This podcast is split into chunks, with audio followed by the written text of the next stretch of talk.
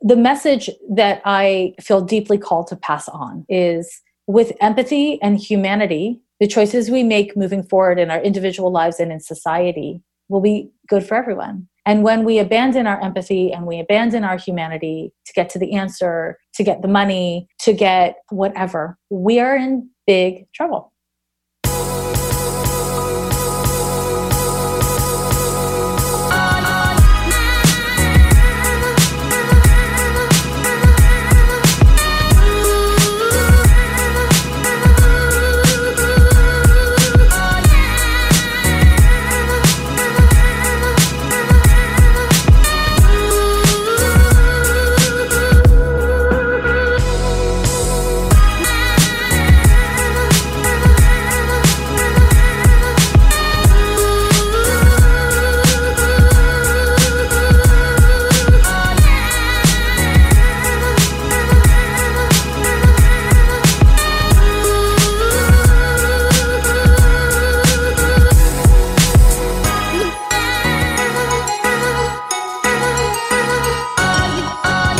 This week, man.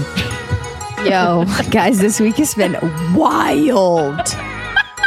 It's been a it's been a wild ride.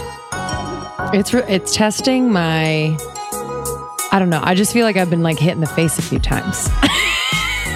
There's been like highs and just some what the fucks. I feel like I'm on the highway going too fast and there's tons of bugs hitting my windshield. Yeah. I just feel like so Lindsey and I have had three scheduling things like with calendars and that have gone wrong and invites and locations and and you know what's also dude on Friday I fucking missed a, a coaching call. Not didn't miss it, but I I was in a fucking I was in a, an appointment and it was, I thought the, so when I schedule, I, I, my schedule's tight. So when I schedule, I'm like, if it's an hour, I only allot an hour and there's yeah. something after that hour. and this went two hours. This morning, my appointment, best appointment of my life, would have gone three hours if I let it. Wow. I rushed out at two and a half hours. Wow. Rushed out. Yeah. So this morning I was at, um, you guys, I was at Human Garage. Yo, I cannot wait. My appointment's next week. it was the craziest thing I've ever done in my life. We'll get excited. One, we'll get excited because we're having them on the podcast. Yo, so we're going to talk all about it. It's going to be the best podcast episode ever. it, I, I, I've already, I'm already imagining. I want to do like chapters. I want to oh, do like chapters with oh, him love. and like do like specific things. So, Human Garage is a holistic body, spirit, energy, fascia, every single thing, every single part of your body. And it really is about how every single thing is connected. Mm-hmm. So, as an example, I have um, sometimes I get a rash on my just on certain places in my body. It's like contact dermatitis, and I don't know if it's something I'm eating or, or something like that. Maybe it's too many nuts. Being vegan, I eat a lot of nuts. I eat a lot of cashew mm, milk, yeah. coconut milk, uh, barukas, whatever. Mm-hmm there's a rash right now on my neck. I just got it last night. And then it's also on a certain place in my arm.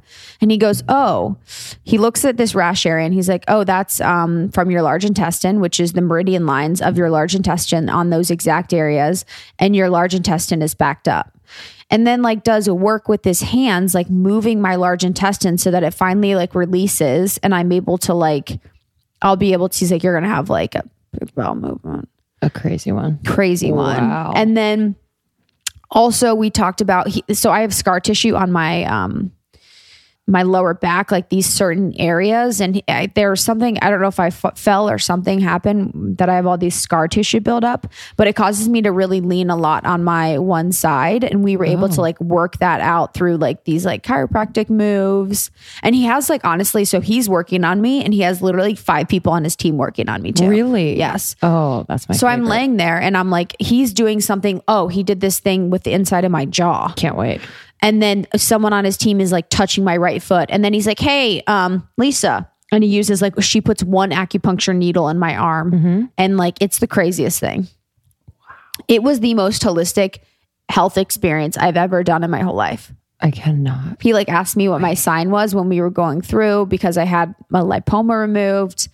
And oh my gosh it was just like so and he is so aware like there's you guys are going to listen on the podcast when he's on um his name's gary but there are so many things that are going on right now that we don't know about that are Mm. impacting our health in crazy ways like so they're the CIA is testing this sort of new it's not like a technology but it's a new method of spraying in the ozone. So they are spraying something that would mm-hmm. basically linger in the top of the ozone and reflect the sun and they're hopeful that they can help reduce global warming and help cool down the earth and cool down the temperature. Well this is like toxic. So they're spraying this like toxic substance. There's there's videos on there. You can find videos of the CIA saying this. So it's one of the methods that they're testing that hopefully can like it would reflect. So basically it would provide a barrier that would reflect the sun and hopefully not heat up the earth so much and have all the things that are happening with global warming. But they're spraying something in the system in our like air supply and system. So there's just like so many things like that. And he was talking about um like with it's interesting too so he posted about fluoride on his uh, instagram and it got taken down by instagram it was a picture up. of a brain and he posted like fluoride is bad for you it's actually like found in paint and um, it's never been tested for human consumption and people have it regularly and um, his post uh, got taken down from instagram said it was like offensive content Out. yeah. So I was thinking about when our pod got taken down for a day. It's like, I wonder what we were talking about. That is so Is interesting. there's so much more about the fluoride thing too. He was talking about like um the global warming thing is freaking me out. Yo, we I'll have show you the video. fucking idiots in the CIA. Yo, there's like video from the CIA saying that too. And then he was saying also that's so interesting. So he's like something with the body and our body alignment that we don't take into consideration is uh gravity. So gravity obviously is a force that's working against you at all hours of the day. It's not just pulling you down. Our earth is turning on its axis at all times. So right now mm. our body, if we were in Australia, our body would be pulling us down and to the left if we are in the United States where we are based on where the earth axis is and how fast it's rotating at one mm-hmm, time, mm-hmm. we're being pulled down consistently down and to the right. Mm. So our body is over is compensating for that our entire lives. So that's why there's a lot of times when our misalignments happen because the gravitational force is pulling us down. So we always overcompensate in some way, like by pulling mm. ourselves straight, by making ourselves be straight. Dude, he was I mean, this is going to be the best of all it was time. just crazy. There's pictures too. Like he has pictures through our treatment of like how like I look different and like my face is different. It's crazy. I'm so excited. I'm so excited. You guys, so um we're gonna have them on the pod, Gary of Human Garage on the podcast, which is gonna be awesome. We're gonna have his wife on. She's a oh, crazy ass story. Her story's so crazy. I can't wait for you guys to hear it. And then um, Human Garage is actually making um, a lot of their resources educational and available online. so smart. So he's like, we want, he's like, he kept saying it a hundred times. He's like, we get people in here that are so rich. It's insane. He's like, and they never want to just, they never want to learn the tools. They just want us to fix them. They just want to come in and like get a treatment and then buy. He's like, we really want to teach people how to do these things on their own. And so everything he taught or he did for the most part, I could do like myself or I could like think about or I could like try and mm-hmm. work on myself of, yeah. crazy. I'm trying to think of like what else. There was one too. I was like, so he aligned me, and then I was like rubbing on my like left shoulder. He's like, oh, because we moved your like right shoulder, your left rib is like now popping out more, so we're gonna have to like kind of move that like back in, so it's like back in alignment. And the way that my head is, my head goes really far mm. forward for my like my back. It really should be like so much further back. He's like, so because your head is so far forward, the pressure that you're putting on your back and neck is 45 pounds versus your 12 pound head.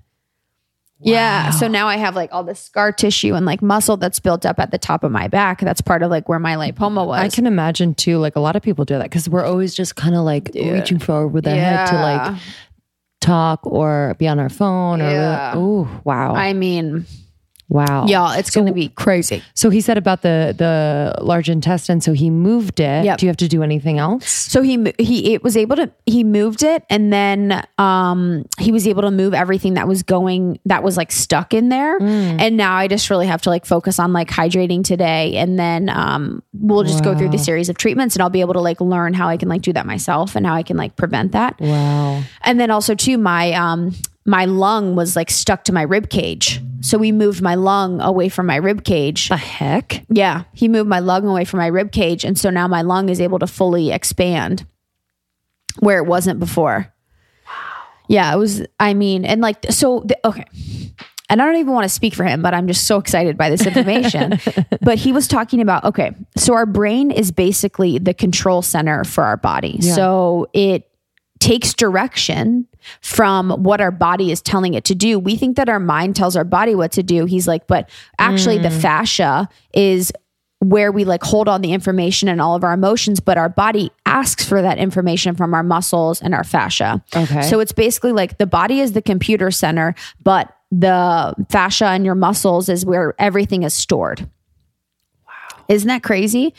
So if you think about it, like all the connective tissue, all the fascia, like holds all the information that you've like given it your whole life, mm-hmm. you know, whether that's fear or shame or, you know, like indecision, whatever it is, your brain reaches out to per- certain parts or places for where fascia lives on your body to like retrieve that information and then mm-hmm. like either processes it with an emotion through your heart or just like does through your brain.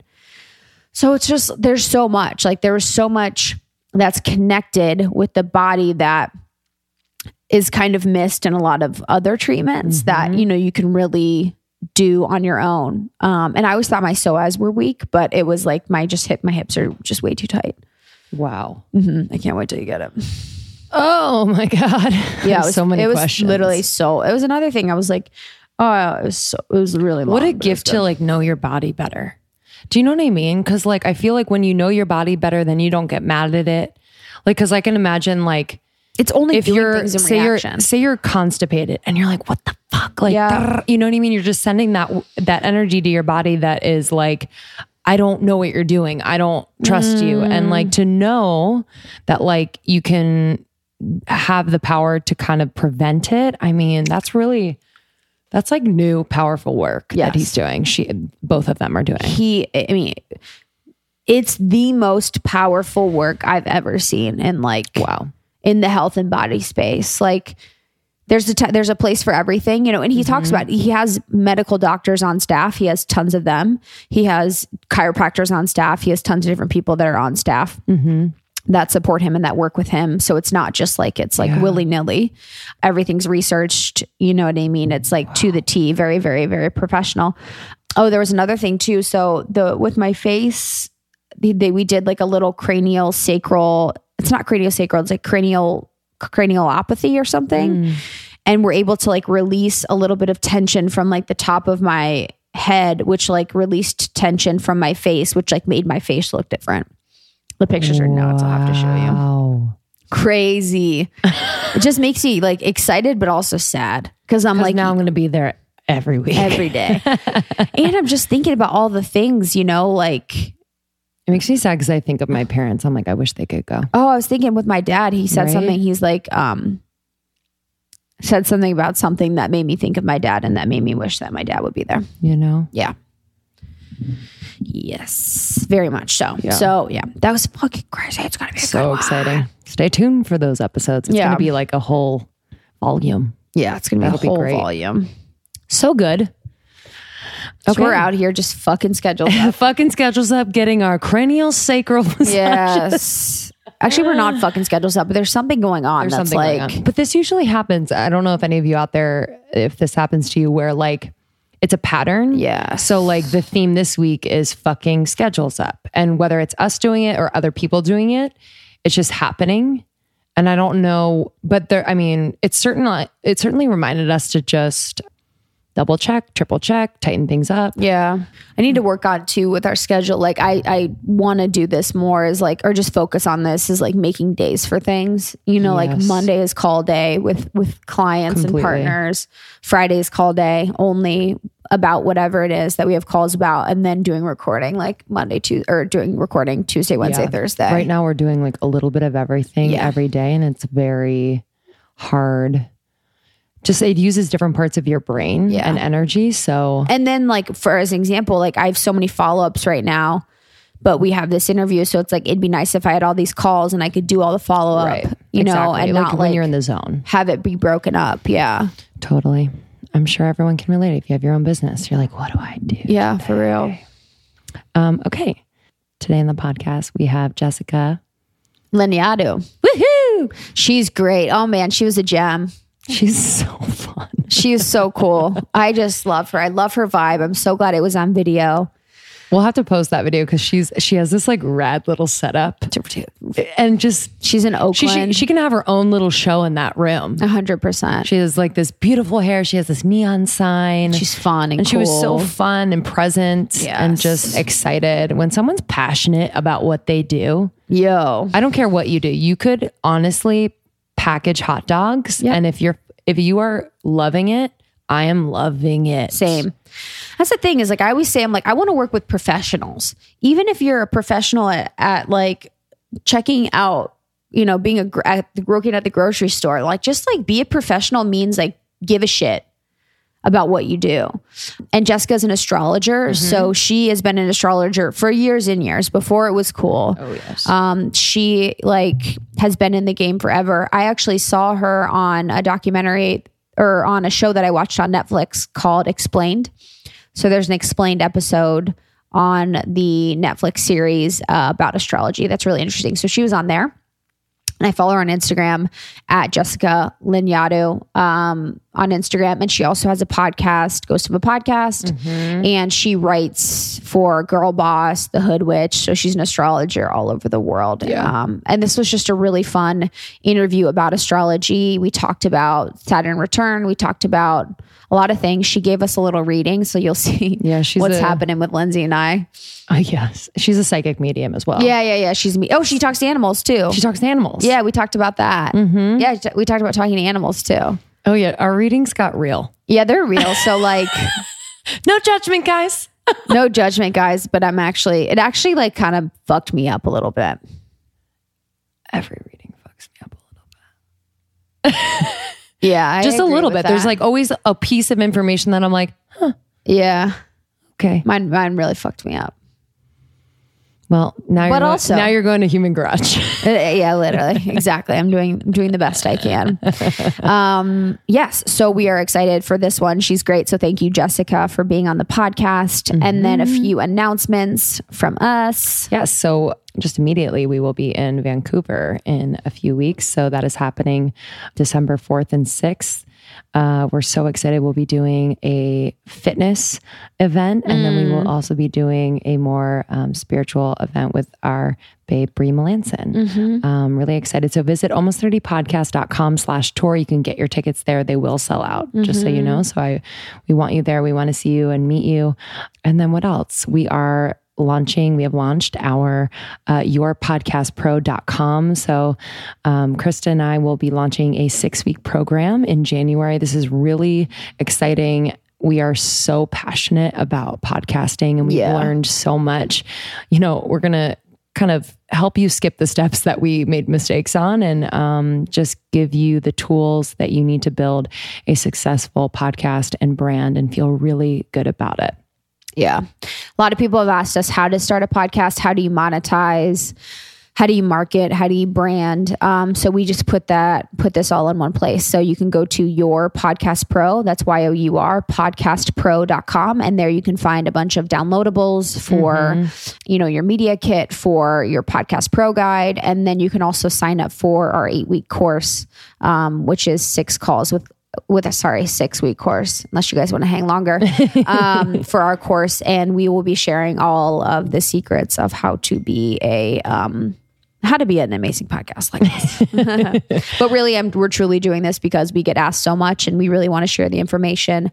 And we know that podcasting has changed our lives. So happy to share what we know so we can change yours too. Yeah, we love you. Thank you guys so much for uh, subscribing, rating, and reviewing. Thank you for joining the secret Facebook group.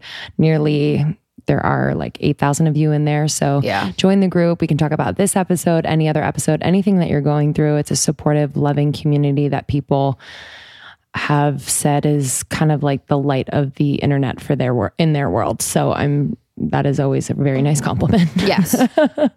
um, but we love you and we'll talk to you soon. Enjoy this episode. See you on the flip. Bye. I've been thinking a lot about the book The Giving Tree and how the best book. It is. That was such a sad book. It was deeply sad, but so Yo, deeply sad. For, it prepared us for the world, though, didn't it? Totally did. Totally. But also, I just was thinking about, I've just been thinking about that tree a lot. I'm like, God, that poor tree. Poor Boundaries. tree. Tree needed boundaries. or the tree was like the martyr tree in us Mhm. all. I don't know. Mm. Yeah, the tree needed boundaries. So I've been told that maybe I should just take out my earring because, and can you guys hear me okay? Obviously, I have, a, Yeah. okay, Mhm. great. You have a real system. Yeah. It sounds great. No, no, it sounds perfect. Yeah. Great. I mean, I have a fancy microphone. It sounds like shit usually, so I don't use it. No, you you sound great. Your hair looks beautiful. You Thank- beautiful Thank you so much. You guys have beautiful hair too. I'm really sad I'm not in LA with you. I know, me too. Next time you're here, we'll definitely. I we'll- would we'll I get would love that. I was I got I got so sad when I got the email being like, come to this location. I was like, I wish I could. Yeah, you're like, hmm. Sorry about that. Maybe I know. No, next don't be time. sorry. I mean, be sorry that I don't live in sunny LA, I suppose. But and are you at a house or at a studio as well? Yeah, we're at my apartment. So we set up a studio in my apartment. We were in like professional studios for a while and it just like was great, but it's so nice to like have it in your home and Mhm. chill and we do work here and I don't like good. leaving home. It feels like such an Mhm. imposition. And I have to say, you're not blocking it, but there is is it vintage that's that fireplace behind you? Um yeah, it's a great question. Um I know what that fireplace is. I love those. yeah, those what are is it called again? I've heard um It's like a cone, blah blah. Someone walked in there like, I love your, I know. Lacey did. She's like, I love your, I'm gonna find out and I'm gonna let you know. I'll I've, email I've you. googled them a lot. I am obsessed Totally. with those. Do you use it? Yeah, it's really easy to use. So in the winter, um, yeah, you can burn an easy fire. You just open up the chute and just go straight up. Right Oh now, there's God. crystals in there, but Oh I was my like, have you, have you done a fire? yeah, last year. yeah, Sick. by myself. Cool. I just got one of those and um they're cool, but now I have so much energy stuck behind it. You have to like really be conscious Yeah, about gotta clearing the clear it. energy behind it because there's Yeah. so much that gets stuck behind like a fireplace. Mhm. Yeah, I have um, I have a fireplace in my home, and I uh, I have a million crystals on it, and I just Yeah. feel like it just like moves the shit, you know. But I also I, I Mm. sage the inside of my fireplace whenever I sage the house. Yeah, oh, you do? That's idea. really smart. Yeah. That's a good Yeah. Huh. the, the key with with burning sage is to get in those crannies where they could collect energy.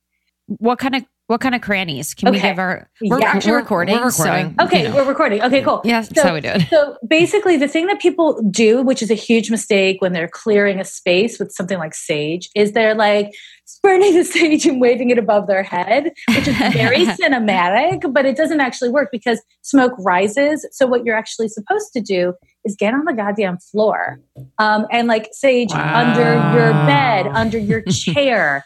Um, in the literal corners, and then it, the smoke will rise. It'll rise to the center of the room. It'll rise into your ceiling, so you don't have to worry about clearing your ceiling. You have to clear the space you actually live in, which is where your feet are, where you put your ass, um, where you put your whole body. Um, so I sage my, you know, the studio several times a day, and when I do, I'm saging my chair, my client chair, the desk where people put their coats, like you know, the places where people um, tend to train their eyes because that's collecting energy. So it's really, it's like very Huh. common sense for something so woo. yeah. For training your eyes, what do you mean? Like where you always find your eyes going towards? Yep. Hmm So, like for instance, because in, in my studio, what I'm doing is like I'm sitting here, people are sitting directly in front of me, and they're having like intense experiences and often like Yeah. kind of emotionally trying experiences. They will often fix their eyes on a location, right? So Wow. stare at a thing, and that thing will be a place where they're unintentionally throwing their energy. Oh. And so I I clear it as a courtesy for the next person who comes in the room. Wow. Yeah. Oh, cool. Yeah. That's freaking crazy. Yeah, it's crazy. And that's a lot of work. I Flesh know. the day in the life. Yeah. Do you like, sometimes are you ever like, ugh? I always just wonder, you know, if as a medium and stuff, some days after a session, are you like, ugh? Like, I feel gross or I feel icky. sometimes like if i if i'm if i'm channeling a person in spirit who had a Mm. very violent or difficult end like what comes to mind is uh several months ago i i had somebody who i mean he just he had a very violent end and when he came through uh, i just my mouth filled with blood and it, it didn't like i had to look in the mirror to make sure that it wasn't actually filling with blood but it felt Wow. and tasted like it and uh, that one took me a while to clear out of my system, and it definitely was not my favorite experience. Um, Mm. but I, you know, I, I love what I do, and, and it doesn't creep me out. It does. It sounds. I know people here like I talk to dead people, and they think of horror movies, but it's from my experience, it's the most pure thing I do. It's like talking to people that are stripped of artifice who are in spirit and and facilitating a conversation for people who are in grief and who have been most people who have grief whether it's a lost dog or a lost human it's like you can't really share it with other people because it's so like, yours and you can't it's like you don't want to burden people right and and people have a a very low tolerance for other people's tragedy and pain um, often and so being able Mm. to provide a service where I can I am right here with them and I can Oh. validate who that person in spirit is and and I can I can experience the pain with them on its own just it is really an honor. I, I mean I don't mean to sound cheesy or anything. I guess I am naturally cheesy though. But yeah, it is it's really an honor and and uh, it's not it's not creepy. It How do you then? Mhm. So I think about that a lot. And so, and I've really been working on, I guess, this, but so feeling someone's being compassionate for the way someone's feeling, but also being boundaried in a way where I'm not taking it on and I'm not, you know, because that isn't my feeling, but I have compassion for the experience a lot of times when I, and I'm talking, to, I guess, my experience talking to our community and talking to people that have been through things. Um, when I can relate, you know, obviously I do, but how do you boundary yourself so that you're not um, taking it on too much where like it's now yours? Yeah. It's a full time job. It is one of the hardest things that I do. I would say having healthy boundaries is a lot harder than talking to dead people or interpreting a birth chart.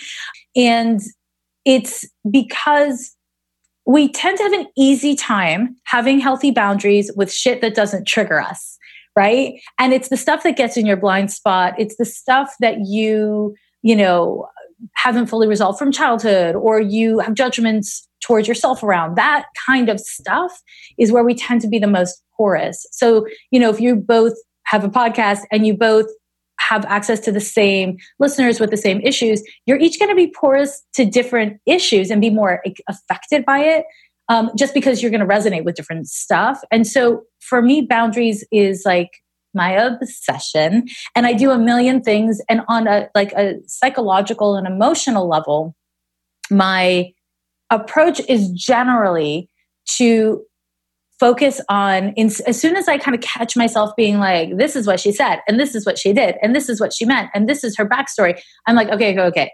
That is how i know that i've strayed off the path because we when we're focusing on what somebody else is thinking doing feeling instead of taking responsibility for how we're responding and how it hits us that's when we aren't it goes from kind of like compassion and empathy to pity and to like projection right and so psychologically and emotionally that's one thing i try to really track is like keeping my eyes on my own homework basically and then on an energy level i mean i do so many and i don't know how woo you want me to go but i do hella Go there. things there. yeah to, to like clear other people's energy to set my own energy boundaries and i can say like from a woo perspective you know what we often do especially females or people nurtured as female queer folks i mean what we often do is we make ourselves small as a way to not be a target.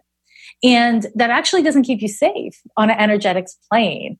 Generally speaking the bigger you get and the more you inhabit your wholeness you're safer because then you can tell when an energy or whatever um, is encroaching your space because you're fully present in your space you know and so practicing being really present and whole and full is really an important part of boundaries on a woo woo level. And I think it's like, especially difficult for for females because we're told to like starve ourselves and be small and so we have this like association physically and spiritually with like being less instead of being more mm. and um and and it, it and i think it hurts us spiritually as well as all the other ways that we know.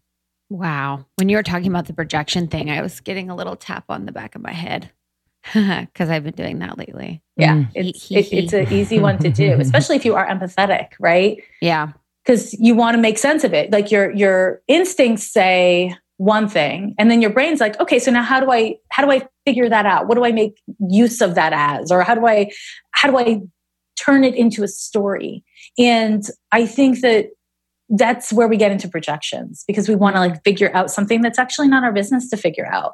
When we get that information, sometimes we just need to breathe into the information and let it kick around, which is hard to do because we want to do something. Mm-hmm. And energy work is doing something, but it on the surface looks like passivity. That's interesting. Look at us starting in the middle. I know. Let's I go back. It. I love it. As, always, we kind of start in the middle and and then reverse. So, have you always known you've had this gift? Like when when did you really start to appreciate it? Did it ever scare you? And of course, just introduce yourself to our listeners. Okay. Uh, okay. So I am Jessica Lanyadoo, and I am an astrologer and psychic medium and animal communicator. Also, lady with a big mouth, if we're being honest. Uh, so, um, so I didn't always know. I look back and I'm like, oh, it was always there, but I didn't always know that I was a psych. That I, I actually didn't even believe that there was such a thing as psychic. I was just like a jaded pragmatist. I'm from Montreal, where everybody is just like, eh, you know, it's kind of, uh, you know, East Coast vibes. Um, Mm-hmm. And I I didn't think that there was such a thing as psychic. I have always been interested in and studied astrology. I started when I was 12. And so I studied astrology and lived astrology and then uh, when I was 19, I moved to San Francisco to be an astrologer. And people would be like, Oh, you're psychic. And I'd be like, No, you just don't understand astrology is that real. And mm. I, I, to a certain extent, I still stand by that. But also, it turns out I was psychic. And also, it turns out I could talk to dead people. So that kind of developed through my work as an astrologer because I was already consulting with people as an astrologer um, full time by the time I was like, oh shit, maybe this isn't just chance or me being a good astrologer. Maybe I actually know stuff. So so it kind of was like, oh, I guess I am psychic. And then it kind of unfolded to, I guess I do talk to dead people. And then it unfolded to, you know, oh shit, my cat's talking to me. Okay, that's happening. What? So it was just kind of like this it's like unfolding through through stages. And it's it's really cool actually because I as I grow and I become more uh, kind of grounded in myself I discover new skills and it's it's I think they were always there. I just wasn't able to use them yet. I wasn't able to access them, which I think is true with all crafts, really. Mm. Yeah. What was going on during that time that perhaps was blocking you from really seeing it or feeling it fully? Yeah. I, you know, I didn't want to be psychic. Uh, it was hard enough to be an astrologer. I mean, it's 2018, right? And everybody loves witches and astrologers. It's like so on trend. But when I started uh, working as an astrologer in 1994 it was not on trend i should tell you. It was not cool um, and, and it wasn't accepted. And so the judgment towards psychics i mean i was guilty of it. I i had judgment towards psychics too. I didn't think it was real. I thought it was like quackery and um, i grew up at a time of like miss cleo and all that kind of stuff. Miss her. I mean i miss her too and also we had in quebec jojo um, which is like the French Canadian version.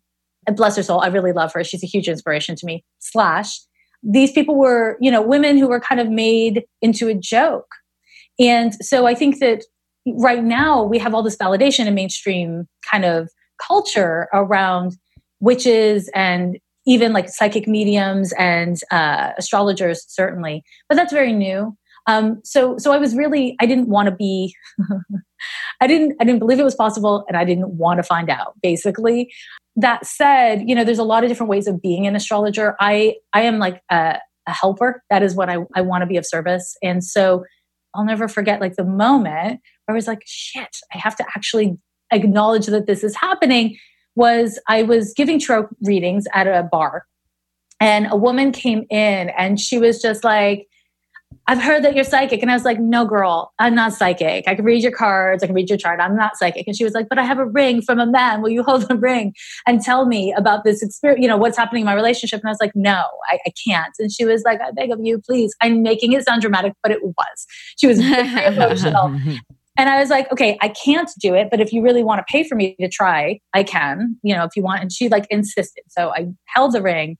She was this really beautiful young woman and it was in a lesbian bar, I should say. And so I held the ring, and in my mind, I could see really clearly this short, not attractive in my mind, bald man. And I was like, this ring is from a, this short bald dude. And like he was much older than her. She was very pretty and young. So it was like i was sure i was wrong. So i started telling her what he looked like and she was like oh my god that's him. He gave me this ring and i love him and like all these things. And so i like just told her what i could perceive and then she was like, okay, now I have another ring. It's like I'm torn between these two men. And I held the other ring. And I, again, it was another short bald man. She had it tight. And I was just like, again, when I saw this other, I was like, okay, so clearly I'm just making shit up right now. And so I told her what I saw and she was like, oh my God, it's true. And that experience was so out of the blue. There was no way I would have guessed any of the things that I saw, that I said. There was like nothing I could kind of explain it away with or blame it on. And it was this pivotal moment for me where I was like, I, I just, I have to acknowledge that there's something here that I can't explain away. I wasn't looking at a chart. She didn't give me any leading information. Uh, the context was all wrong for what I was seeing. So that that was really pivotal. And I had a number of really pivotal experiences not long after that around uh, communicating with the dead, where I was just like the things I knew were verified by the client and just there was no way that I could have possibly known them. And what I've come to find is that it's resisting it is harder than doing it for me. So, and I don't think that's everybody's experience, but that has been my experience is that kind of once the door is open, it's just like it's an open door for me. And and um, and because I already work with clients, um, it just kind of is really flowed. And so you know, it's it's it's complicated. I actually, I think about a month ago only now, um, I went to the San Francisco uh, Spiritualist Church, the Golden Gate Spiritualist Church. I don't know if you've heard of spiritualism. I hadn't, but it's basically a church of mediums, and they've been around since the 1850s. Wow. And wow, yeah, cool. it's so cool, and I had no idea it existed, but. Um, they invited me to do uh, like a night of mediumship, and a couple hundred people showed up, and I was really like trembling, scared because I'm not a much of a you know performer. I wasn't.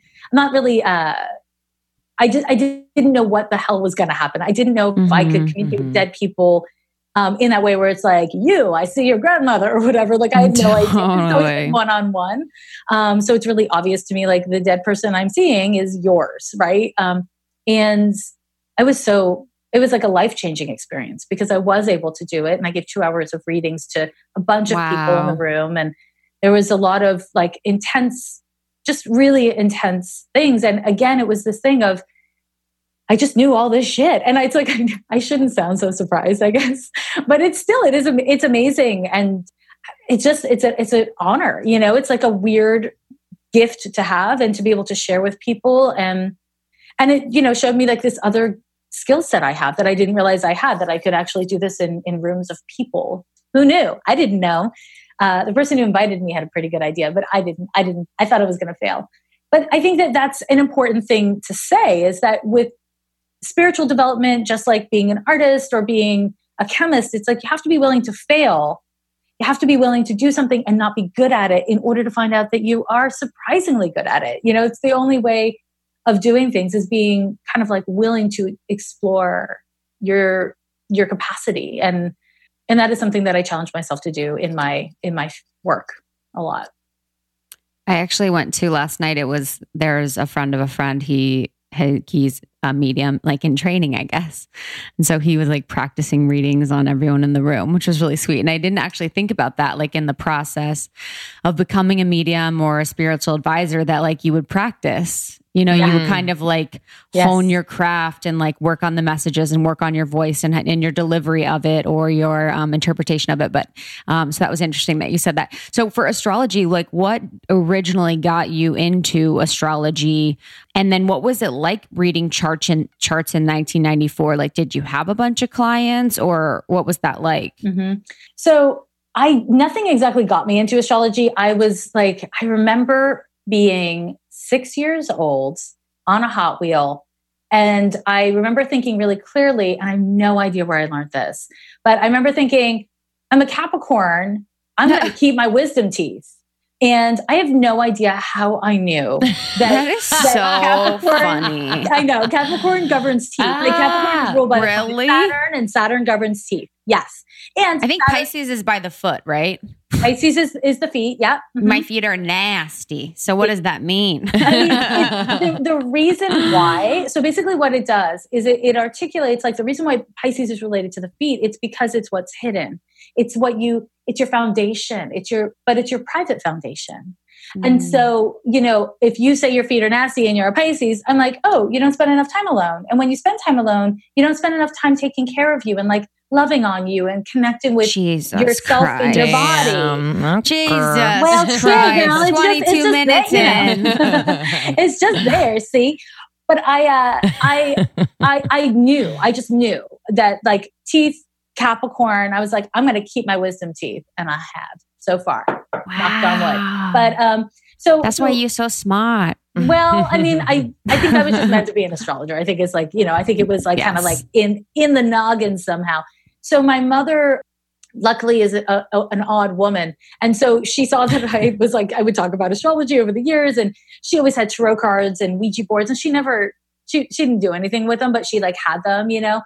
And when she saw that i was really interested in astrology for my 12th birthday she got me a book a big ass astrology book and I studied that shit like a Bible. And I then went to an alternative college, and there was an introductory to astrology class taught by a Jungian psychologist. Cool. Um, and uh, I took it, and then I was like, oh shit, okay, so I'm going to move to San Francisco and become an astrologer because at that time, the only place you could even consider making a living as an astrologer was San Francisco. So I moved out here and I had a day job and I did have clients and I my client kind of my, my my clients kind of grew over time. But what I did was I I worked a couple different jobs I think for about 7 or 8 years while I was building my practice and building my expertise.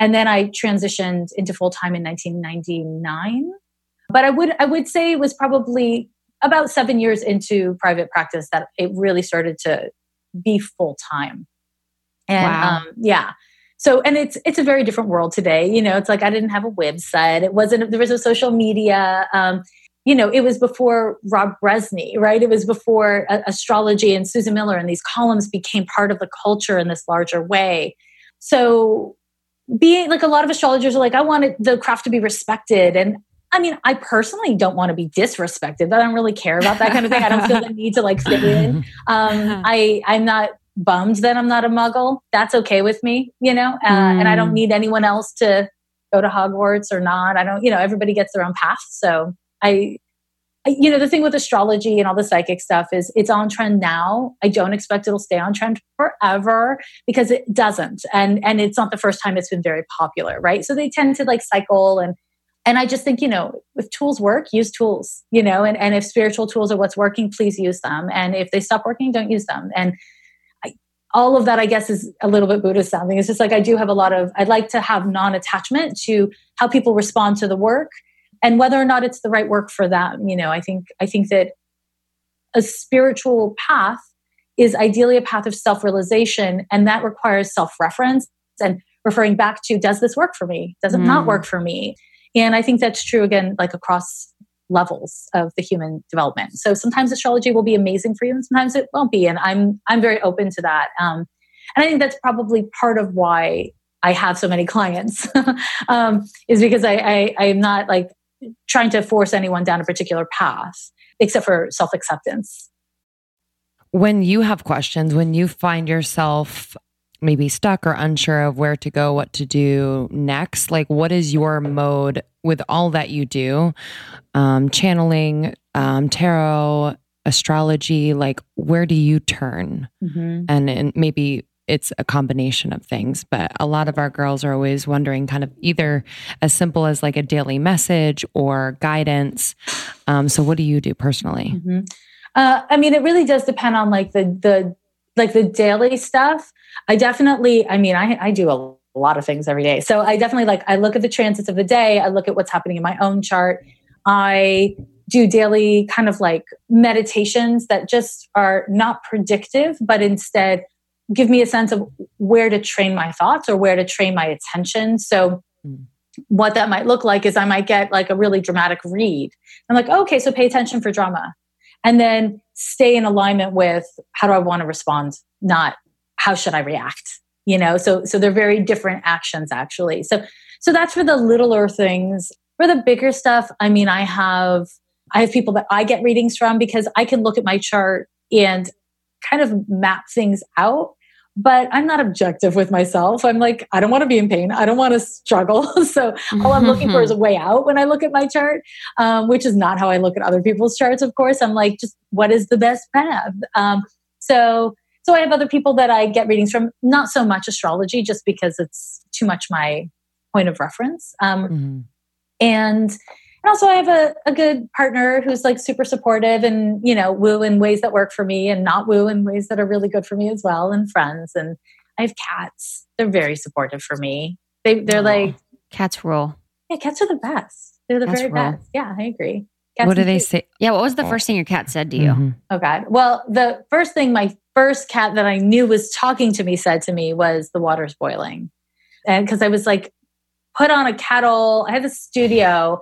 It was like a, a work live space, and it was like in the front was where I met with clients, and in the back was the kitchen. And I would forget that I was boiling water for coffee in the morning. So I was like responding to emails like a good little Capricorn, and um, I would just like burn the water. You know, when you just like burn the kettle. It's, it's not proud. I just did it a lot, and then uh, at a certain point, my cat Cougar, um, he's now passed unfortunately, but my cat would come into the studio and be like hey, your water's boiling. And I'd be like, oh shit, okay, my water's boiling. And I'd run to the back. And then after a couple days of that, I was like, wait a minute. I think my cat's telling me that my water's boiling. what the fuck? And so I would, um, I, I know, it's weird. And um, I was just like, at that point, I, I was like accepting psychic. I was like dealing Yeah. with mediumship in a very big way. And this was just like, I mean, I did want to be Dr. Dolittle as a kid. Who doesn't? Like, who doesn't want to talk to Mhm, animals? mhm. Um, but I definitely was like, okay, but this is fucking crazy. But and um, so I would do this thing with him where I would be like, okay, if you understand me, you go, you walk over here, you walk over this thing, go over there, come in this weird way, and then like sit on my lap, and he would do it, and I'd be like, oh, joie, I can talk to animals. And then I would practice it with my other cat, and she'd be like, bitch, I don't care about this. This is not a game I'm playing with you. And so I would just practice and practice and practice. And again, I'm very lucky because I have clients. And so one of the things I do kind of as a matter of course now, when I'm giving a reading to someone and I have a block, like I can't see into something, or I can tell that they're not telling me things.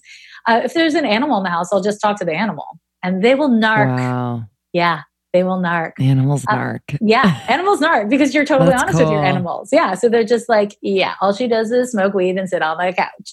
And then I'm like, okay, now I know. Now I know. So let's talk about weed. Okay, what else or whatever, right? So it's just one of those things where, um, you know, that's really helpful for me. But also, it's it's I've just had really, again, I feel really honored. I feel lucky to have the work I have in my life because I've been able to like talk to snakes and bunnies and cats and dogs and birds are weird. And, you know, I was once in the desert um, and there were all these bats that were flying. We were, I was staying in a house and there was all these bats flying around, which I was not into the bats. And they would like dive bomb into this pool at this place I was staying at. And uh, it was pretty terrifying. And then I was like, Mm. oh, I'm an animal communicator. So I was just like, hey, don't come into the pool. It's dangerous. And they just stopped. And I was like, who knew I was a magician? Wow. I know. I was Damn. impressed by that too. I What about I was I- impressed by I, that. I too. think about birds a lot. Like I and oh, I think Krista and I were talking about this the other day. There's a a freaking exotic bird shop near where I live. Do birds like to be kept as pets? I mean, do birds like to be kept in cages? No. No, I know. of I'm just like, not. uh, there's a guy with a bird downstairs, and he like told the bird to wave to me the other day. The bird waved, and I was like, "You didn't want to wave. Like, what are you doing?" literally. Well- He's wearing like a little chain. Literally. I mean, I think that there's there's also the thing. Of course, no. Of course, no. And also, you know, birds are people too, and I don't mean humans. I mean like they have personhood and they're, they're people. And if a bird is bred in captivity and doesn't know different, Mhm. uh, do they know different on the inside? Yes, of course they do. They have wings. They're supposed to fly. And Mhm. also, that doesn't mean they don't form their own bonds with their people. I know. I think it's complicated. Um, I do, I do know somebody who keeps birds, but they're all rescues, um, and I think that that's also really different than like from like a puppy mill. I, I don't know what the bird version of a puppy mill is, but it exists, right? I you know, and I think I don't. I, I mean, I have I have complicated feelings about it myself about Yeah. birds. Agreed. Yeah, Um, I forgot to tell you, I saw you on Explained.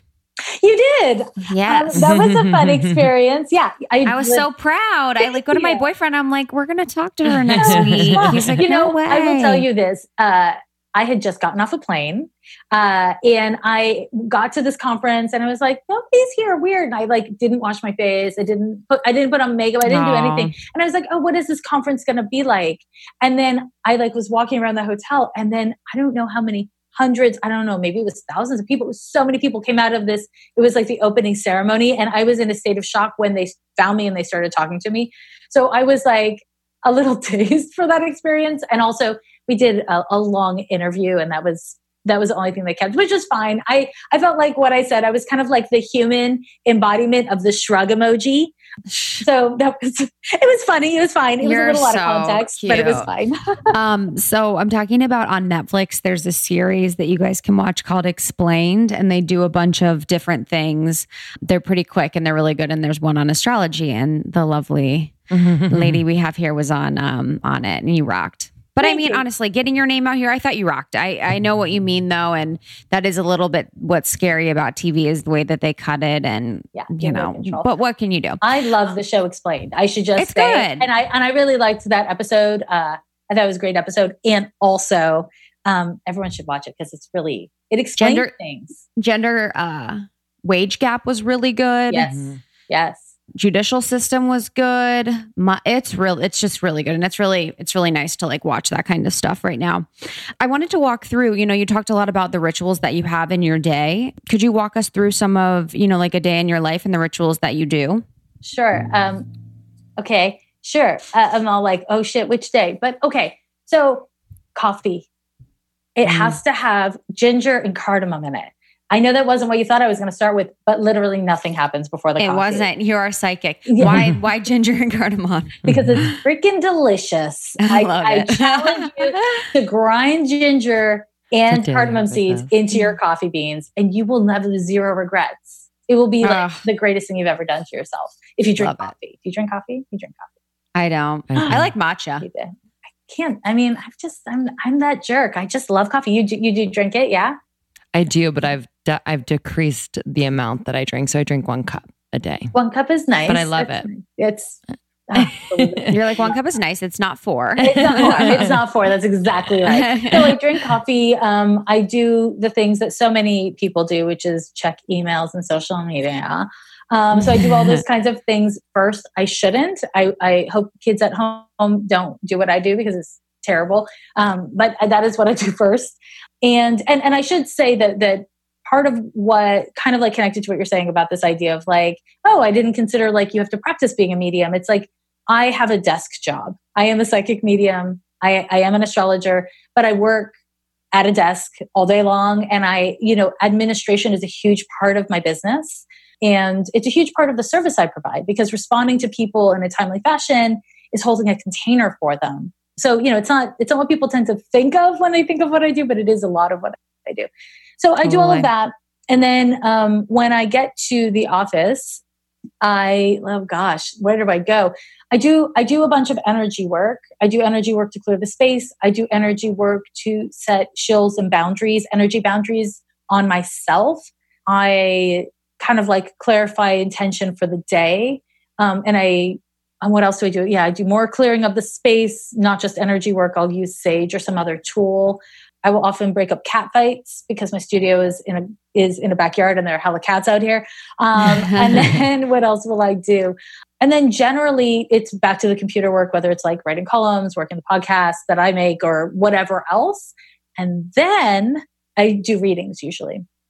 And um and that is its own magic. And then when the person leaves, I clear the space, do more energy and boundary work, and then prepare for the next person. And and on we go. Mm, wow.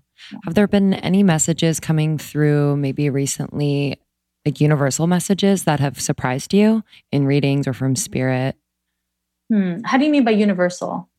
Me, like kind of that we all could hear, Mhm. like could use to hear, you know? I would say that we're at a really pivotal time globally and certainly domestically. And the message that I kind of uh, feel deeply called to pass on in a million different forms and contexts is with empathy and humanity, the choices we make moving forward in our individual lives and in society will be good for everyone. And when we abandon our empathy and we abandon our humanity to get to the answer, to get the money, to get whatever, we are in big trouble. Mm. And I do think that, um, you know, we, we are at a, a, intense time. It's a little bit of a scary time, and the way to respond to the fear of the unknown is to activate and to get involved in whatever way you can. And there are so many levels on which we need people to be uh, engaged in the protection of the vulnerable and the kind of like where we go next as a society um, and as a people. Uh, and turning away saying it's not your business it's not what you're good at or you know that you don't care is a very very dangerous approach um, and so the kind of the you know as you're calling it like the universal call that i am and am hearing is understanding that we are connected and what we do and what we choose to not do will have consequences and they do involve you you know Mm. and they involve your neighbor and caring about your neighbor is the fucking it's the it's the shit it's the thing we're supposed to do uh supposed to but yeah Love that. Yeah. Register to vote. register to vote Register to vote. God Yeah. damn it. god damn it tweet at people call people do shit Literally. Yeah. I love that. What Yeah. you do and what you don't do also matters. I think that's very, Yeah. very important. And I need to take that Mhm. advice for myself. So Yeah. I just did. oh good i'm Um, so glad So, what are some for our listeners and women? So, a lot of them are going through their Saturn return. So, um, what can you tell us about that period, I guess? And what are some practices that people that are going through the transitionary time where they're figuring out their career, their relationships, who they are, et cetera? What are some tools or practices that they can lean on to help keep them um, grounded during this time? So it's that's a great question, and there's like lots of parts to the question. So first of all, the Saturn return happens around 29 years old, but for about two years leading up to it, you're in it, you feel it, and then for about two years after it, you are integrating it, and then 33 happens, your Mm. Christ year. And that is a whole other freaking thing. We will Christ get- year. What's the Christ year, honey? There's new. Wait, I'm finish so finish the excited. answer and then we got to get into the Christ Oh, year. we're going to Christ get into the year. Christ year. Very excited. Okay. It's called the Christa year. Because we're closer to the Christ year than. Are you like 31, 32 right now? Yeah, 31. So yeah. basically, okay, so Uh-huh. this is the this is like the broad strokes, right? Okay. Um, you you hit around 27 and you're like, oh my God, I'm running out of time. I'm old. Who are these people I call my friends? What am I doing with my life? Who is this person that I'm dating? Should I get married? Should I get divorced? Should I go back to school? Did I am I about to graduate? Like you start thinking about these big things. And you know, the reason why the punks say live fast, die young is so that you don't ever cross the line of the Saturn return. Because after the Saturn return, you're not willing to compromise and deal, deal with a bunch of bullshit in the same way as you are before the Saturn return. Mm. Reason why is because before your first Saturn return, you are a child. Now, don't at me. I'm not trying to make you feel bad for being 26 and calling you a child. Slash, uh, from an astrological viewpoint, we are in the phase of development of our childhood. So when you're 26, 27, you're in the old age of your childhood, right?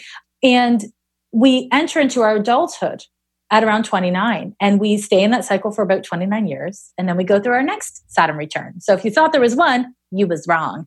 It is uh, a life it saturn governs cycles of maturity and development. It is related to aging but it's also related to embodiment the embodiment of who you are as a consequence of what you choose to do and be right? So the reason why people have such a hard time during the saturn return if you talk to people who are like 30 or older they're going to be like oh my saturn return it's so stressful and the reason why is because the ways in which you are not living appropriately, self appropriately, become excruciating. They become really painful. Wow. And most of us make a shit ton of compromises uh, in order to be the adult we think we're supposed to be or live the life we think we're supposed to live. And the Saturn return is actually this amazing opportunity to be like, oh, wow, I'm really fucking off base in this place. Whatever really hurts is where we're supposed to point our attention because it's where we are kind of on mm-hmm. call to become more whole, to figure our shit out.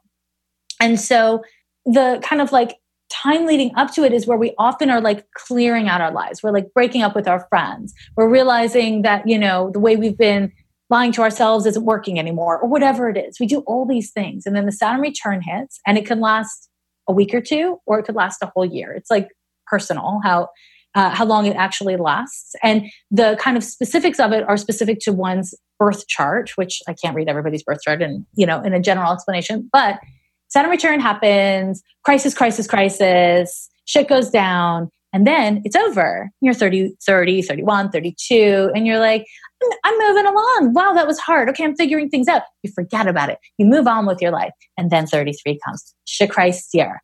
And the Christ year is um, is really important because it's like if they call it that because it's for the double trinity the father the son the holy ghost i should say and i hope this is not like an inappropriate thing for me to say because i'm jewish i was not raised religious but i have seen jesus christ superstar a couple times and so mm-hmm. what i understand of the christ story is that it was his saturn return it was 29 to 33 and he was nailed to the cross at 33 mm. at the apex of the saturn return now are other of you jesus people do you know that do you know if i'm telling you the truth was that really the whole It's actually really interesting i think hey, it is girl, 33 sure. like yeah we grew up catholic but couldn't tell yeah, you like, literally all i know is there's things. weird shit that went down but that sounds right to me okay yeah so so so jesus um, christ i feel like we should just like go through the jesus christ superstar. that movie it is a great it's movie. so good it is and in the movie, it's kind of like, is he bipolar? Is he really talking he to hot? God? And that's kind of the theme of the Saturn return in a way, you know, not to, yeah. not to poo-poo on, on the Jesus story and, uh, and those who find meaning from it, but it's really this relationship to patriarchy, uh, you know, this idea of hierarchy and, and what is it what kind of authority are we able and willing to take? What are we willing to give up to be the person we want to be? That is a lot of what the saturn return is. And so if you want like a, a hot tip on how to do your saturn return it's be honest with yourself it's show up it's do the goddamn work because what you do now is not only the closure of your childhood it's the opening of your adulthood so what you do now sets the stage for yeah. who you were going to become.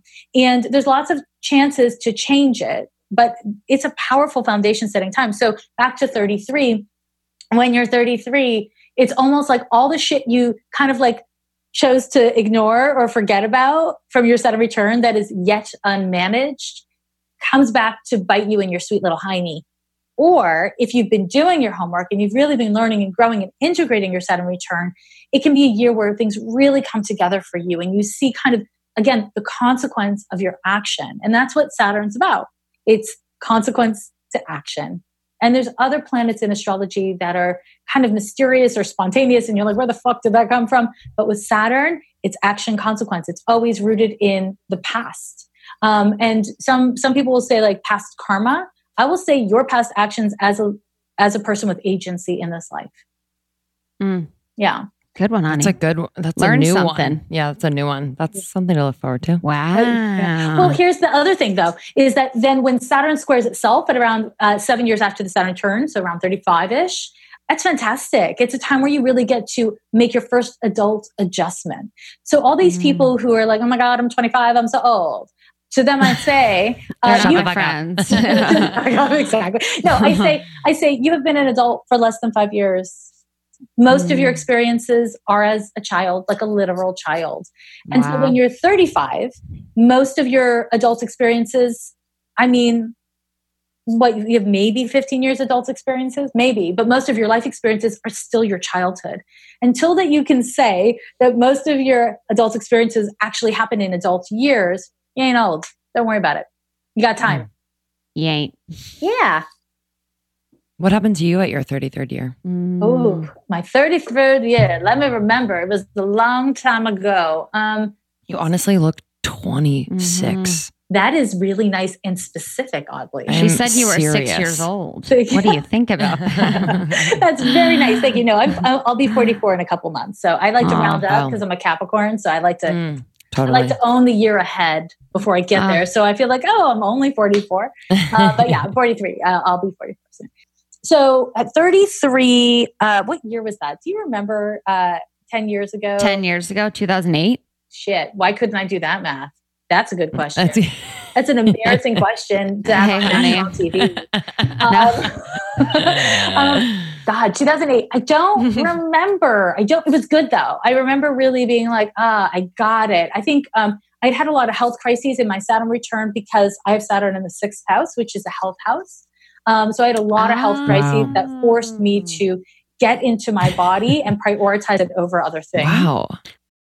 How can we look up our houses? Okay, Yeah. well, this is what my you This is my guys should see she's to be asked. adjusting her glasses. That's what I do. Okay, so this is this is a thing that is annoying for people maybe on Instagram, but I swear is I swear by this is that I am much less interested in science. Like when I, I lecture uh, to astrologers, I teach astrology Mm. to astrologers, Yeah.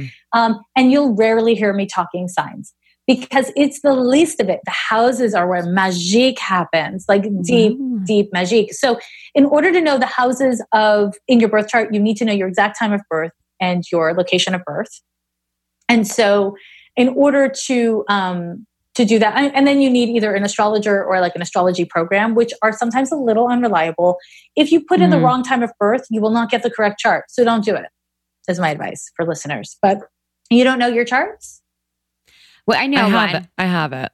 I don't have my I don't have my houses, but I know my signs. Yeah, I don't know how to Okay. find the houses. Okay, I'm going to tell you. Can we do this while we're on the podcast, or is that Yeah. You edit the podcast, right? yeah. No, no. Okay. This is great, but no. Okay, okay. Finally, it's about us. okay, okay, great. But it just will take me a second to pull this up. So let me first of all tell you: if you're not looking at a circle, a wheel, you are not looking at your chart. Okay, so who goes first? I'm going to pull you both up. Lindsey can go first. I have it right here. I can pull mine up. Do you want me to Okay. put it up to the thing? No, just tell me your birth date. September 14th, 1987 at around um, 9.33 a.m. Around 9:33 a.m. It, it is 9.33 Okay, a.m. okay. On the chart, it's telling me 9.50. I don't know why. But um, Princeton. What? New Jersey. That's what I thought. You're a Jersey girl. Shit. Mhm. Uh, okay, so let me say this. If the thing you're looking at has the wrong time, then it is wrong what you were looking at. Mm. Uh, not to brag. Okay, so look at you. Okay. No, but seriously, do you want me? What do you want to know? Because I can tell you everything. What do you want to know? I want to know. I Where- want Where to do we start? We can start anywhere, but um, you do have Saturn in the second house. What's that house? W- w- That is the house of money, your personal finances, your personal possessions, and also what you value. It's like your value system. And having Saturn in the second house, and, and are you comfortable with me being honest and like Yes. talking about real shit? yeah, Yeah. of course. It does give you money issues. Um, it Yeah. gives you scarcity issues around money, whether or not you actually have experienced scarcity. And the way that you respond to that is really um, based on this this here T square I'm seeing between your Sun Moon opposition uh, pointing towards Mars. Is it looks like you really vacillate around how you respond to money is like I will spend it as though I am That's the, true. the, the queen That's of all, true. or Yeah. you can be penny pinching weirdo. Um, Mm, I haven't No, experienced she's that she's yet. really giving with it. So You're it's like I giving. feel like it's like she has feel like she has all of it to give. Interesting. I'm done. so, so here's my question. Here's my question for you then. Do you save money? Yeah, so I just started in the last year really doing well saving money. Like Good. before that I wasn't able to because I think I was just allowed, I was like paying all my bills, all my rent, which I was not kind of like penny pinching on. I was living where I wanted to live. I was doing what I wanted to do. But now I'm making more money and able to kind of see it almost visually like this is where I can kind of funnel this here, funnel this Right. here and into savings. So I'm a visual person. I kind of That's see it great. That. And it's great that you're doing this now so that when 33 hits you, Yes. you're actually not going to have money issues as your lesson because Nice. that's the risk of it with that Saturn placement. But you know, you actually have okay. Yeah. Okay. Give me the You- love. You're so that? fun. You're so fun. Oh, thanks. So are you guys. Also, I'm secretly so jealous of that juice that you're drinking. What is oh, I'm sorry. juice? It's it's celery juice. Oh my sorry. god, it looks so good. Don't be sorry. I'm jealous. Um, you're actually going through so much shit right now. It's uh, a lot. It is a lot what's happening in your chart right now. You have Uranus conjoining your natal Jupiter, squaring your midheaven. Neptune is squaring your moon and opposite your Mars. And that one, the last one's on the tail end. Pluto is trining your sun, and Neptune is squaring your Saturn. So. Uh, and Saturn is conjoining your your Neptune. Okay, that was a lot to say, and I know it wasn't English. no, I was like, got it. I- you're like, um, but it's you know I, I think like if i was kind of gonna give you the upshot and i will preface this by saying for you know people listening who are like into astrology right is that your signs are like a, a very small part of what astrology is. And every planet is in a sign and every planet is in a sign and in a house and then there are aspects which is the math between the planets and what they mean. And then there's like other layers and layers and layers of information. And then where astrology is actually useful and accurate is in the synthesis of those details. There are Ah. so many details to memorize with astrology but the synthesis is where the magic actually happens. And so and that just takes practice. Hella practice. So you know i would say there's there's so many things happening in your chart uh, but what i would say is that this is not a Jess single just took off her glasses. I did. She's a little stressed. I know, I know. She's a What do I little stressed. She doesn't know where to go. I'm, s- I'm sweating. it's true, but it's good. It's good. Um, is you you are changing. Like you are changing in so many ways and on so many levels that it's really hard to track what the fuck that means. You don't mind Yeah. that I drop f bombs. No, no, no, Okay, no. great. You're not. Oh I no, just want to no, it's no. happening. Um, but uh, I, it's it's hard to know whether you're coming or going right now. Maintaining and managing your physical health, but also your psychic health, is your job. Okay, so don't. You, Mm. there's so many things happening with your career and in your personal, like really close relationships, that it would be easy to be distracted in that direction and kind of abandon your own self care and not Mm. grow and mature your self care at the same pace that the rest of your life is growing. But it would be a mistake that again would bite you in shibuns. So be careful about that. I'm really glad you're saving money. And um, do, do you mind if I ask you a personal question? Yeah. Oh my Okay, god, I do you- cannot wait. Okay, good. It's not, it's not, Oh my it's not that personal, but um, do you fuck with boys? Do you, do you, are you straight? Do you like boys? I knew it was coming. I'm straight. Yeah. You did? She's straight. I fuck when with she boys. was been a dude in every other life. Interesting. Okay. So, so, and are you in a relationship with a dude right now? No. Okay. So, I'm going to talk to you about safer sex. I knew it. Can you Let's say talk it about one more time? Yeah, yeah, let's Safe talk about safer sex for a minute here. Do you tend to Oh my have God. safer Mil- sex? M- Milana Snow just told me she's like, you're very fertile. oh, Be she's careful. fertile as fuck. Yeah. She's fertile. She's so fertile. And also, there's something else about this, which is for you to prioritize your own physical health and wellness above any dude is a spiritual lesson for you. Um, and making sure that there are certain relationship things in place before uh, the condom comes off is so important for you. I mean, I think it's common sense for anyone, but for you, tis a lesson. Um, Okay. And learning how to prioritize your own physical wellness is actually a big part of your life lessons. Mhm. And there's a way that you're good Makes at it until you get into relationships, and then you defer to other people and you defer to whatever's happening in front of you instead of remembering to refer back to the self and then collaborate between what you need and what the situation best requires. Does that make sense? What I'm saying? Yes. I, f- I feel I no mean, one's ever said that to us. Yeah, I, it's fun. it- yeah, I have to kind of like let that sink in. I think I mean, I haven't had sex in a second, but when I was kind of like, I kind of go through um, cycles and waves of like kind of being out there and then not being out there and really being by myself. But when I'm out there, and especially like in my mid 20s, I was reckless as hell. Yeah, for sure. Yeah, it when looks, it came it to looks sex. like you have a, a tendency. I mean, there's reckless, and then there's and, and spontaneous and fun, enjoying, and then there's yeah, also it's all that, but it's like dumb. abandoning self. Right? There's Yeah. there's both Yeah. ends of it, and I think that you, when I look at your chart, you do both. I think there's Yeah. some of it is just like I'll have fun now and think about it later, and then some of it's actually like abandonment of self, and you don't want to throw out the baby with the bathwater. Um, and they both take different remediation, and being able to kind of like name the parts and see the parts allows you to treat the different parts differently. So you don't want to like pathologize the fact that, yeah, you like being wild sometimes, uh, yeah. and and that's really different than you like being reckless, right? Um, also, do you mind if I ask you about your alcohol consumption? Yeah. Do you drink a lot? No, not anymore. I Okay. used to. Used to. Yeah. That was part of the reckless behavior, I imagine. Yes. Yeah, I mean, you Jupiter opposite the ascendant generally it can be a little bit of a drinker. Let me just Yeah. put it that way. And it's not it's not in your best interest um, because of all the obvious reasons, but also because giving yourself permission to be spontaneous without any facilitator is actually really healthy and wonderful for you. Mm. And because you have so much Virgo in your chart, uh, Mars, Sun, Venus conjunct in Virgo, uh, that's not the most spontaneous uh, sign in the world. But because Mars is involved and Sun is involved, it is a more um, risk taking and courageous uh, way for Virgo to play itself out, if that makes sense. Um, you are bold and you are meant to be bold. So don't let anyone dim your light. Thank you. That is my take on that. um, do you want do you want me to answer any questions since I'm actually in your chart? Does it say when she'll meet the one? What is the one? Do you want to be right. married? Oh, Yeah. Yeah. Do you want human babies? Yeah. Alien one. You want an alien baby? I'll have alien. They're or harder to get, baby. I hear. Yeah. But, but you want human babies and you want partnership? Yeah. You want it now? No, doesn't necessarily. I just, I, I, we, it's a hot topic. I feel like because I've been single for a while. Yeah.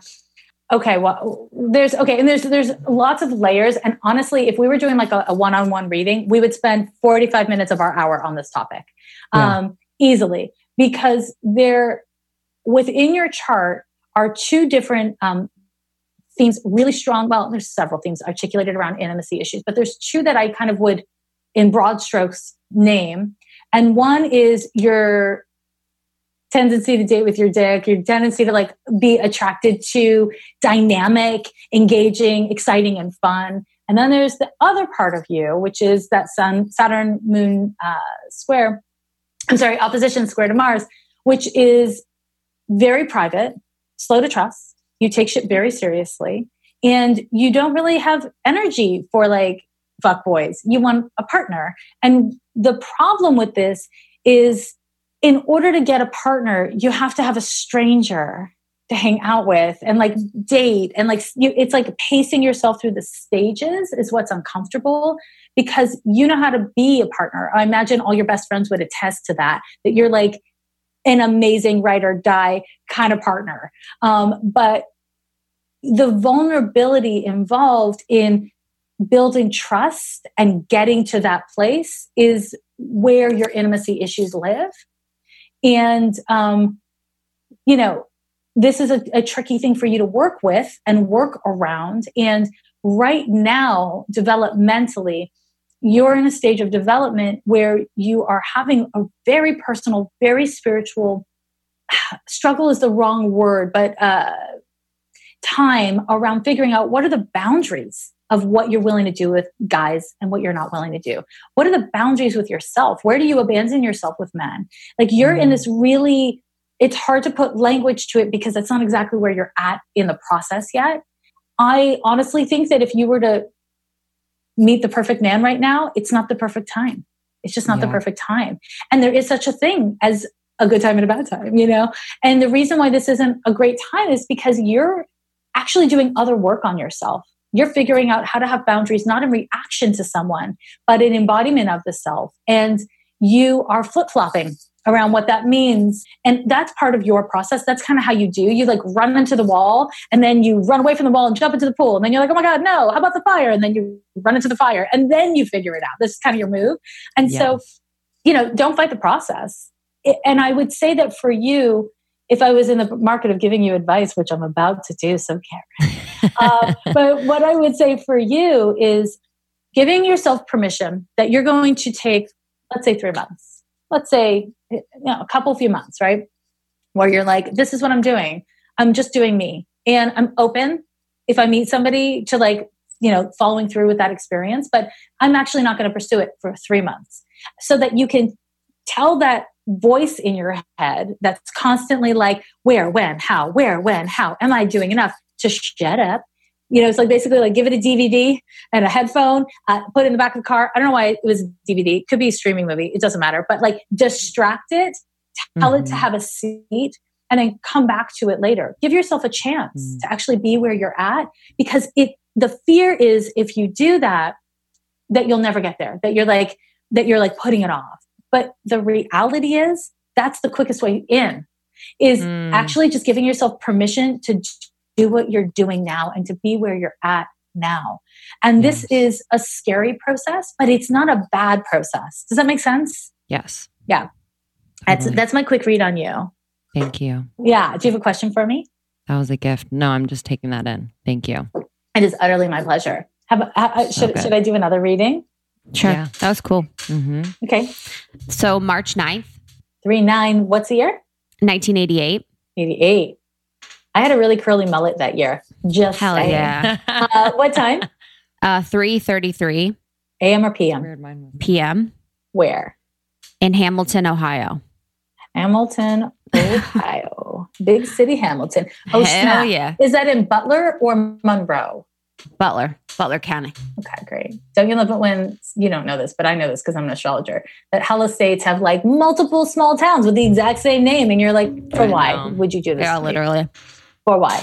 Oh, you have Saturn in the fifth, and you have a Capricorn stellium. Look at you. Mm. Okay. What do you want to know? You're also going through. Wow, you guys, is the podcast blowing up right now? Yes. Oh my god, it's so exciting um, because both of your charts have Uranus severe, seriously impacting your midheavens. So this is like your full time job now, eh? Mm-hmm. Yeah. Congratulations. uh, this is amazing. Uh, create infrastructure because there's like all this energy that is driving your charts, both of your charts. Yeah, there's so much that the two of you can be doing with this. So hopefully you have support and like people who know what the hell they're doing who can like point you. But what, what how can I? You're going through your Saturn return right now. Oh, really? Yeah. You didn't know? No. Oh, maybe. It's always crazy. It's always crazy over here. you're, you're, going to your Saturn return as we sit here speaking. Hold, please. I will wow. look at my ephemeris. What? That's an ephemeris. Wow. Um, and let me. Hold, so is mine yeah. a week or a year or what? Oh, let me tell you the exact dates of your Saturn return. Wow. Your Saturn return began December 21st, 2017 and it will be over on hold please that's three the 18th of october 2018 wow Coming yeah two weeks and then what and and then and then saturn hits your natal neptune and then it hits your natal mars and then it's done with you Whoa. Um, yeah for for a minute so that'll be over within uh, you know by the spring of 2019 but basically, where and are you partnered? Mm-hmm. Yes. Yeah. And are you are you married partnered? Mm, no, but we've been together a long time. 700, four score and 700 years kind of yes. thing, right? Yeah. Mm-hmm. And do you want human babies? Mm-hmm. Yeah. It's really interesting that both of you have your careers exploding in the way that you do at this time where you're both really looking within and like doing serious self work mm. and you're hmm. doing very different kinds of self work, but you're both really in it. And I guess the podcast is like a reflection of that, right? Yeah. Um, but you are going through so much. I mean, I have a weird question for you. Um, no. Has kids been like a conversation you guys have been having more recently? Yeah, more about the engagement in kids. But I've always wanted to have kid, but I have um I think I I've always been told I have like a spirit attached to me already that's ready to come in. So maybe, but I don't know. So, so I'll say this: you have something called Saturn in the fifth house, and Uh-huh. from my perspective, that gives you a great sense of responsibility and duty around children. It makes you feel a sense of kind of like I am. I have to bring in this child. I have to do this thing, and there may be a spiritual truth to it. But I want to say that the way that your chart is written, Mhm. agency is one of your big life lessons. You are Mm. allowed to say no to a spirit. Um, You are allowed to Mm. say yes, but not now. Mm. And part of parenting on a spiritual level is having boundaries with your children before they're here. Because, fun fact, I look at your birth chart and I can see what was going on in your parents' childhoods from your chart. So, our parenting essentially begins before the children are even a consideration, you know? And Mm. so, you get to have agency. And this is something that I see that in some ways is so obvious and clear and a big part of who you are and in Mhm. other ways it's something you really struggle with because you are so good at being useful to people you're so good at being of service to people and so much of what your saturn return is about is finding your voice within that and finding kind of your your um your ground within it Mm. and it looks like in the next let me see when does neptune conjunction to the ascendant and Saturn, you know, you have Uranus in the fifth house as well. Often I find that um, people with that, they have uh, erratic ovulation and that can kind of make conception a little bit tricky. And that, that could mean you, Mm. you get pregnant right away when you were planning on getting pregnant in a year. It could mean Mm. uh, it takes a year, you know, it, it's unpredictable. That's what Uranus does. But starting next year, in May of 2019, you're going to enter into a two year period um, that is going to be really romantic. And are you a writer as well? yeah. Mhm. I like how you're nodding your head before she did. Um, okay, uh, yeah, because and are you working on something right now? yeah.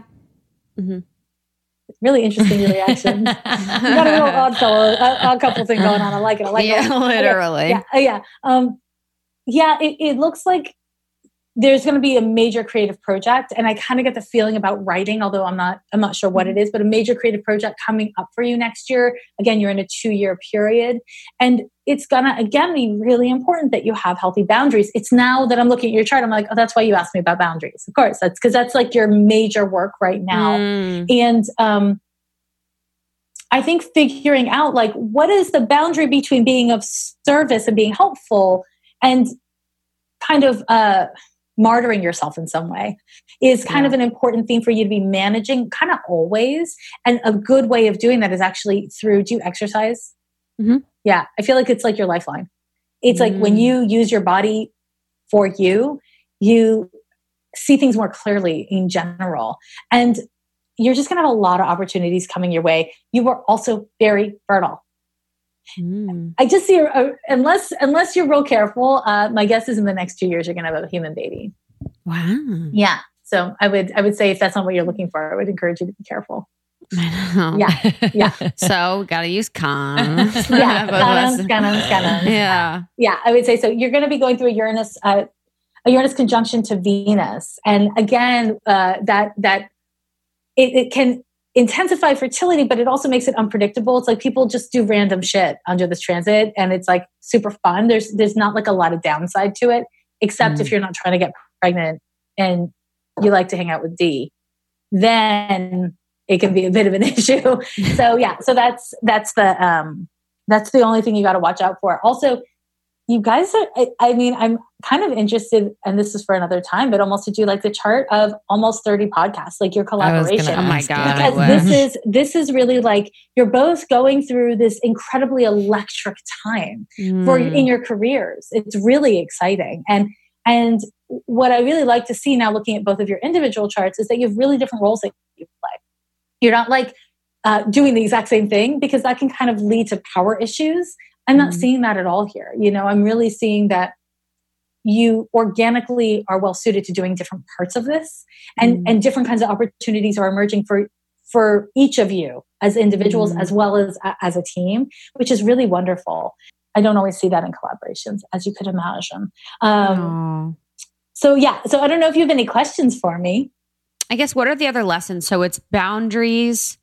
embodiment embodiment. Yeah. And, you know, th- there's, okay, so let me just list off like I did before. Uranus is conjoining your, your natal Jupiter. It is about to conjoin your midheaven and Venus.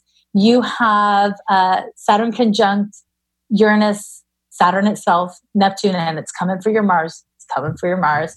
And then it'll sextile Pluto. And what else? And then Neptune is coming for your Sun, and Pluto is forming a sextile to your Sun. So, upshot time. The other things you need to pay attention to is that this is a time of major growth and development, and it's not the time for being conservative. And part of you is like, okay, how do I conserve? How do I like, you know, grow up? How do I like figure this out? And that is wise, but you want to pair that with risk and daring in deference to what's authentic for you instead of how it's supposed to be. You know, the shitty part of social media is we all now know what's possible. We all know now, we all now know how to do it, right? Mm. You know, mm. if I had come up as an astrologer, psychic, whatever, um, with social media, I would have had this idea of how it should be and how it shouldn't be. Now, I came up in a time where there was no models. And so I innovated my path and it happened mm. to work for me. And there's a, in a way, it's harder that way, but in a way, it's so much easier. And so, you know, what do they say? Uh, I remember who said this quote that um, comparison is the thief of joy. Mm. And I would encourage you to really use that as like a motivator because you don't need to do this any way but yours, period. And I say this, I mean your whole fucking life. Like mm. fitness, career, love, like figure out what's authentic and whole for you instead of how you're supposed to do it or like the timing based on fear. Like don't mm. that stuff is gonna run through you because you got all that cap in you, but that's actually not in your best interest you know? Mm. what is in your best interest is to figure out who you are and to be a loving a loving boundaried and consistent parent to yourself mm. through the mm. parts of yourself that are like growing and growing up. Does that make sense mm. what i'm saying? Yeah 100% and and you know i do think that there's a, a health component to this. Do you have health issues? Mm, no people have asked that. Not right now. Uh, good. Yay. And Again, I knocked mm-hmm. on wood. Um, but I do think that it's always good to hear. I, yeah, I mean, I mean, I think that for you, your body is a little bit of a canary in a coal mine, you know.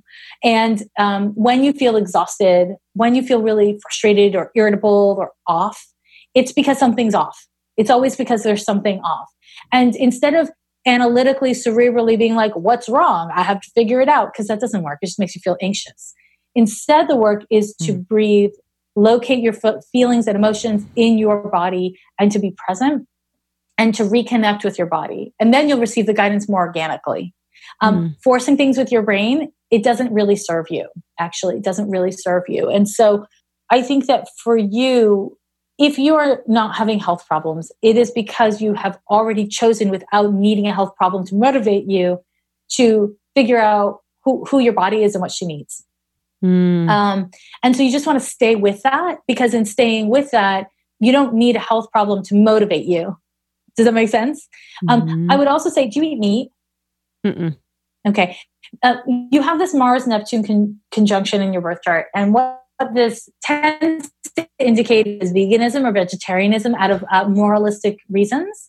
Um, and it also tends to incline you to uh, uh iron deficiency. Uh, and these two things are, of course, connected. So if you're going to live vegetarian or vegan, my and I think you should avoid dairy, regardless of moralistic implications. But mm-hmm. I, I, and of course, I'm not a doctor. Don't take medical advice from me. Slash, I think you really need to be conscientious about you know high quality supplements because your body doesn't do well with like shitty synthetic things it likes whole foods and so you want your your supplements to be plant-based and and uh, you want to take them consistently um, because mm. it does look like there there is a, a, tendency to get deficient that is cyclical in your body so you just need to mm. be consistent with your body's care that makes sense mm. I'm a medical wow. astrologer. I didn't say that, uh, but I am I am a medical astrologer, medical intuitive as well. But you know, uh, I should also say, hmm. never listen to an astrologer or an intuitive over wow. a doctor, obviously, slash, uh, there's a lot in your chart about health. Wow. Thank you. My pleasure. you I gave so you guys much. readings. That was so yeah, that was sweet. amazing. We got That a was- noodle over that. That was so good. We have I'm a so long car excited. ride come, uh, Yeah, literally. coming up, so we're gonna noodle. We're gonna That's noodle great. over I that. I love noodling. I This was so- said it. So amazing. You are so fun. You are so Thanks. cool. You are so gifted. Like we are so grateful. Those messages, like we do not take them lightly. So we are so thankful and we are so excited to introduce you to our audience if they don't know you already. Um, where could they find you? And then um, what is exciting for you that they can kind of learn more about you or connect with you? Okay. Uh, first of all, thank you. People in podcast can see I blush. Um, I did it. Uh, okay. Thank you. And uh, so lovelanyadoo.com is my website. Upon the website, you can watch videos, listen to me talking so much, and read weekly and monthly horoscopes on social media at Jessica Lanyadoo on Twitter and Instagram and Facebook. I post most days, I post about the astrology or other spiritual content, and I post hella funny memes. So Yes, know, I love your Yeah. IG. It's Thank so you. good. thank you so Do much. I like I like memes. I don't make memes, but I sure do like them. do you do readings over like Skype or Zoom for people that aren't located in your city? Yeah, I mean, I do readings for people all over the world uh, Mhm. via Skype, phone, or and also people in person. That said, I do have I am booked up a year in advance. And I- I know. Look at and us. I know, look at you in. getting a little getting in early. Um, so I um and I and I'm not opening my calendar beyond a year in advance, so it's a little annoying for people. They have to like refresh my you. calendar. Um, but I do have a weekly podcast called Ghost of a Podcast, and that is the thing I'm really excited about right now. It's very new; it's like not even two months old. But um, I do answer listener questions, and I am considering doing readings for people, like actually like calling people up on the phone and doing readings. So we'll see if I get there with that. But um, so people can send in questions and ask them to me on uh, Ghost of a Pod- Podcast. Uh, there's like a page on my website for the podcast, and they can they can hit me up there. And that's what I'm really excited about. Also, I'm working on a book, an astrology book of intimacy issues. Um, and that'll be out autumn of 2019, and I'm hella excited about that. Um, That's and amazing. Yeah, those are those are the big things. If people are are in the Bay Area, I will be doing another evening of mediumship sometime uh, in late 2018 or early 19 um, Okay. in San Francisco. So Let us know because Yeah. we're not too far. I Yeah. mean, we go up there, you know, I would kind I of would frequently. that. So it'd we be could cool. share. And then when you have your book, um, we'd love to have you on the podcast again and we could Thank talk more you. about that. I would love If you need, that. if you need Thank people you. for full readings, you know where to find us. Yeah. That was Yeah. amazing. Thank yeah, you so are the much. best. You're the this best. has been such a such a treat today. We are so thankful for you and so excited that we know you and we can connect more in the future. Thank you so much. I've had a great time. Thanks for having You're the me. best, Jessica. you're welcome. We'll Talk to you later. soon. Okay, take Bye. care. Bye. Bye. Oh yeah. So everyone, I'm gonna die. So now you know us. So now you know All I've got our- health problems and I'm gonna die.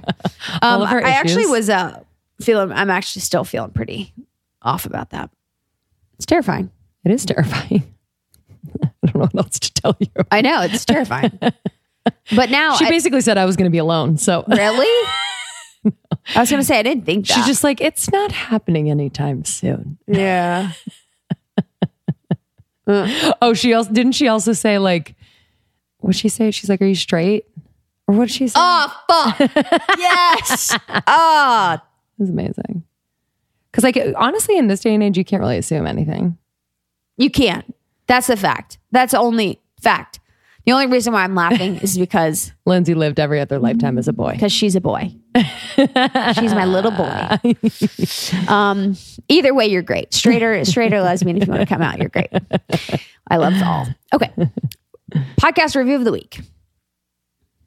This podcast is everything. Five stars. Hmm. Hands down, my favorite podcast out there. And I'm quite the podcast binger. For one, Krista and Lindsey's authenticity is so refreshing and magnetic. Sometimes I feel like, oh my God, are you two in my head with your intros? It's just so real and it feels like I'm catching up with my girlfriends. The two of you and the guests you bring on on the pod have helped me have helped support me as I've gone through some major life changes, like a big career change, starting my own business, diving more into spirituality, and now a big international move. Also, the podcast is just funny, like laugh out loud funny. The two of you bring such lightness and good humor to real, vulnerable conversations. Thank you for all you do, and I can't wait to continue listening to your journey and attend one of your events. And if you're ever out in Bali, hey, Meg, Minneapolis. Shit, girl. What'd she say? That's a sign. She said, and if you're ever on Bali. So I think she's moving to Bali. oh, cool. And if you haven't listened yet, what on earth are you waiting for? Start. Thanks, Meg. That's so See you in sweet. Bali next year. Yeah, truly. We're going to do a retreat in Bali next year, guys. Mhm. Thinking about Start saving your money. money, honey. It's gonna be a blast. yeah, it'll be so fun. Okay, we love you. Thanks for listening. We love You're y'all. our best friends. You're our best friends. We'll see you later. Thanks for thanks for being there. bye bye. They are. Bye bye.